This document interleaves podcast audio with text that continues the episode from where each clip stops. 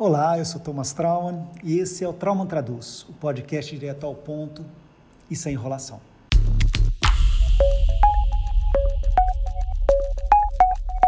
Trauman Traduz. Hoje é dia 23 de novembro de 2020 e vamos nos perguntar por que ninguém mais acredita em Paulo Guedes? O maior poder de um ministro da Economia é a sua palavra, porque quando ele fala, o Congresso para para escutar. Os jornais se reproduzem a fala dele. A bolsa de valores se move, investimentos são feitos, o real é comprado ou é vendido. Se o ministro da Economia diz que, por exemplo, que uma estatal X vai ser vendida em tanto tempo, as pessoas partem do princípio que aquilo é verdade. Os servidores da estatal começam a se preparar para a privatização, os investidores começam a olhar as regras do leilão, o mercado reage. Se o ministro da Economia afirma que uma tal medida provisória que vai ajudar nas contas públicas vai ser aprovada no Congresso, por princípio todo mundo acredita. As pessoas se preparam, portanto, para que o que ele está falando vai acontecer. O nome desse poder do ministro da Economia é credibilidade. E a credibilidade é uma característica que o ministro adquire por mérito. Quanto mais frases que ele afirma que são verdade, quer dizer, quando ele fala tal, o governo vai lançar tal projeto e o projeto acontece, vai acontecer tal coisa com a economia e acontece. É, quer dizer, ele vai adquirindo um tamanho, né? É, ela é, ela é, você não entra com uma credibilidade. A credibilidade é como se fosse um, é como se fosse um cheque especial que você vai ganhando. O problema é que o contrário também é verdade. Você vai perdendo essa credibilidade com o tempo, vai se desgastando. Então, cada previsão chutada, aquela frase otimista, otimista demais, aquela especulação sem fundamento, cada erro, intencional ou não, ele, por princípio, ele vai, ele vai contaminando e vai minando o poder da palavra do ministro. E visto pelas premissas que eu falei agora sobre é, o poder da credibilidade, a palavra do ministro Paulo Guedes está muito desvalorizada. Quando ele assumiu é, é, o governo uh, em janeiro de 2019, ele veio com aquelas histórias de que ele iria arrecadar um trilhão de reais em privatizações, um mais outro trilhão de reais em venda de imóveis. O resultado foi que não só ele arrecadou menos de 100 milhões, como o governo Bolsonaro ainda criou uma estatal é, especial para cuidar de, de é, barcos da Marinha e está querendo criar uma outra estatal, também militar, para cuidar da base é, espacial de Alcântara, no Maranhão. Quer dizer, privação zero, menos dois, né? Mas vamos pensar que aquilo era inexperiência do, do, Paulo Guedes. Ele tinha acabado de chegar, ele nunca trabalhou no governo, não conhece como funcionava a marca pública. Só que já são quase dois anos. Quer dizer, ele continua falando e errando demais. Então, quando ele tenta explicar, como ele fez hoje, dizendo ah, as privatizações não, não estão acontecendo porque é, pela pressão dos sindicatos e pela oposição. Caramba!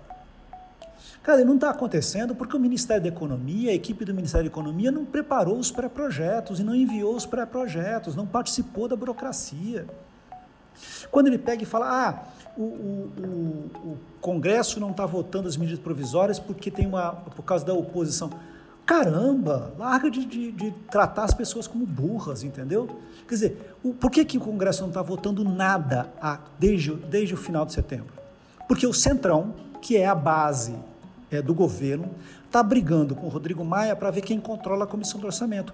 Enquanto não definirem quem controla a comissão do orçamento, nada é votado. Mas quem não deixa votar é o Centrão, não tem nada a ver com a oposição. A oposição no Brasil tem 130 deputados, de 500 e, 513. Caramba! Quer dizer, o, o Paulo Guedes fica aí com essa coisa de que a culpa é da oposição, a culpa é dos governos anteriores, a culpa é... Caramba, assume um pouco a sua responsabilidade, meu Deus do céu. Essa, essa, assim, isso começa a, a, Porque aí, como você começa a ver essas mentiras, você fala assim: não, mas peraí, se o Paulo Guedes fala tanta bobagem na política, quem diz que ele não está falando tanta bobagem também na economia? E o problema é: ele está. O Paulo Guedes fica falando, não, o Brasil estava decolando quando é, chegou a pandemia. Não estava. O Brasil estava entrando em recessão quando entrou a pandemia. Então é, é uma mentira factual, quer dizer, ou seja, é só você pegar nos números do IBGE. Essa questão do Paulo Guedes de tratar as outras pessoas como se elas fossem menos inteligentes que ele, essa arrogância dele, acaba ter, fazendo que as pessoas falem: olha, esse cara é um falastrão. Vamos lá, na sexta-feira, ele falou uma daquela, a, pro, talvez a sua maior bobagem desde que ele chegou no governo. Paulo Guedes diz o seguinte, que é, o governo poderia o governo poderia vender parte das suas reservas internacionais para abater na dívida pública. Então eu vou aqui abrir um parênteses para vocês para contar o que, que são reservas internacionais. O Brasil é um país extremamente inseguro, uh, uh, como aliás, como os países emergentes são. O Brasil, assim como a Argentina, a Turquia, México, uh, são os, os, países emergentes que eh, têm investimentos, mas obviamente eles não são tão seguros quanto os países da classe A, vamos pensar assim, Estados Unidos e, e, e Europa.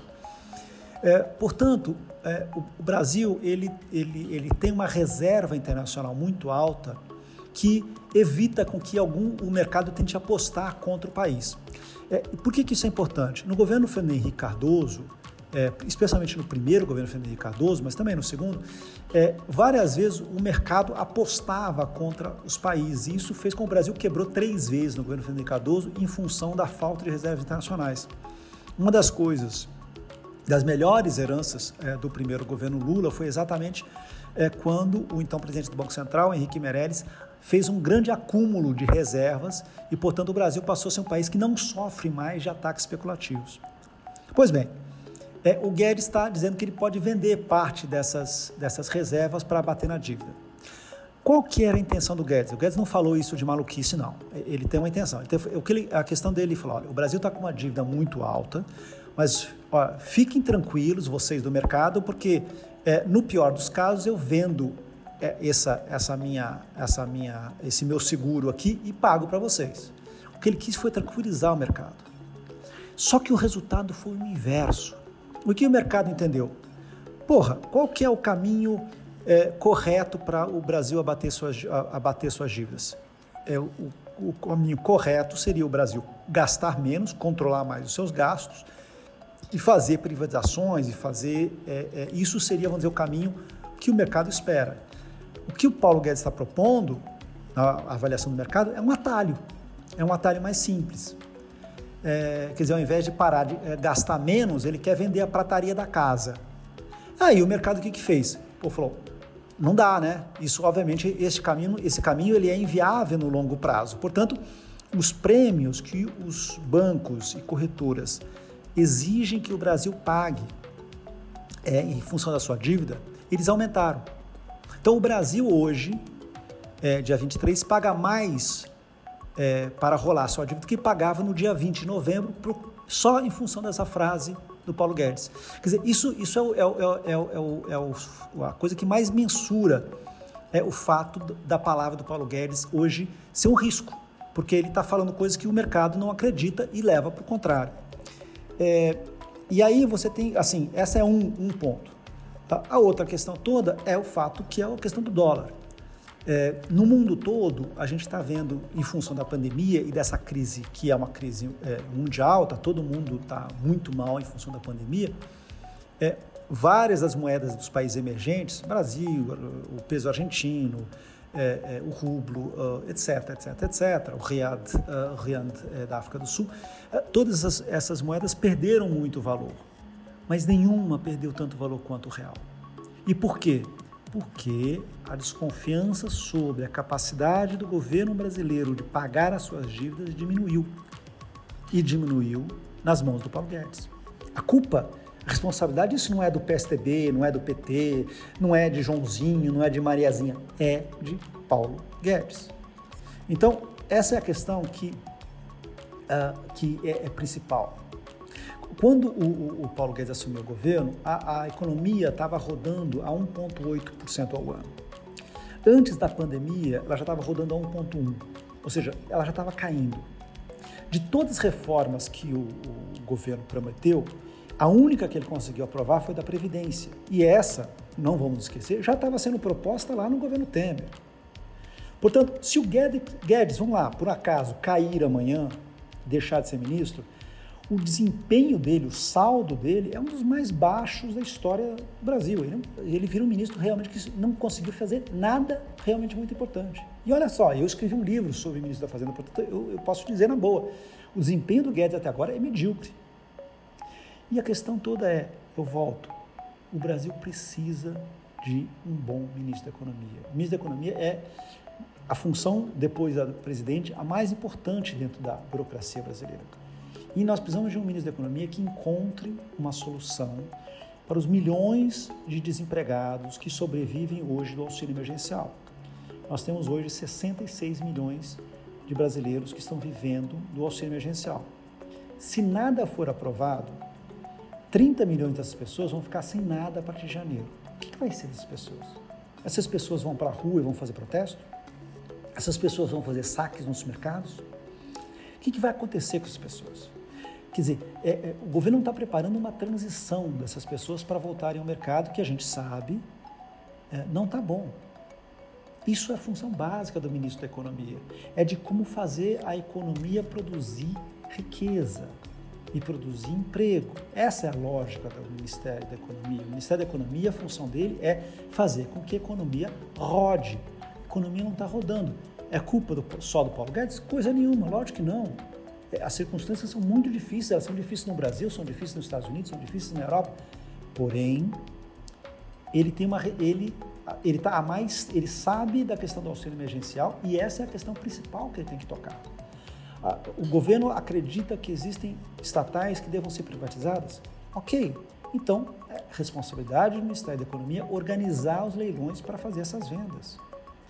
O governo tem, é, acha que é preciso fazer uma renegociação da dívida dos estados? Ótimo, então negocia com os estados. Quer dizer, o fato é que o Paulo Guedes ele, se, ele, ele lança uma ideia e culpa o outro se a ideia não vai para frente. Ele não, ele não corre.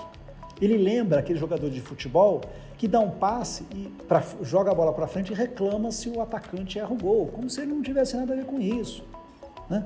É, é, e aí a questão toda é, se a gente for, for é, é, se a gente for pegar os dados do próprio Guedes, o Brasil, ele, ele, esse ano, ele vai, ele vai, o PIB vai ser menos 4,5 e ano que vem em torno de mais 3,8. E esse número é bem otimista, tá? Mas vamos partir do princípio que estejam, os números estejam corretos.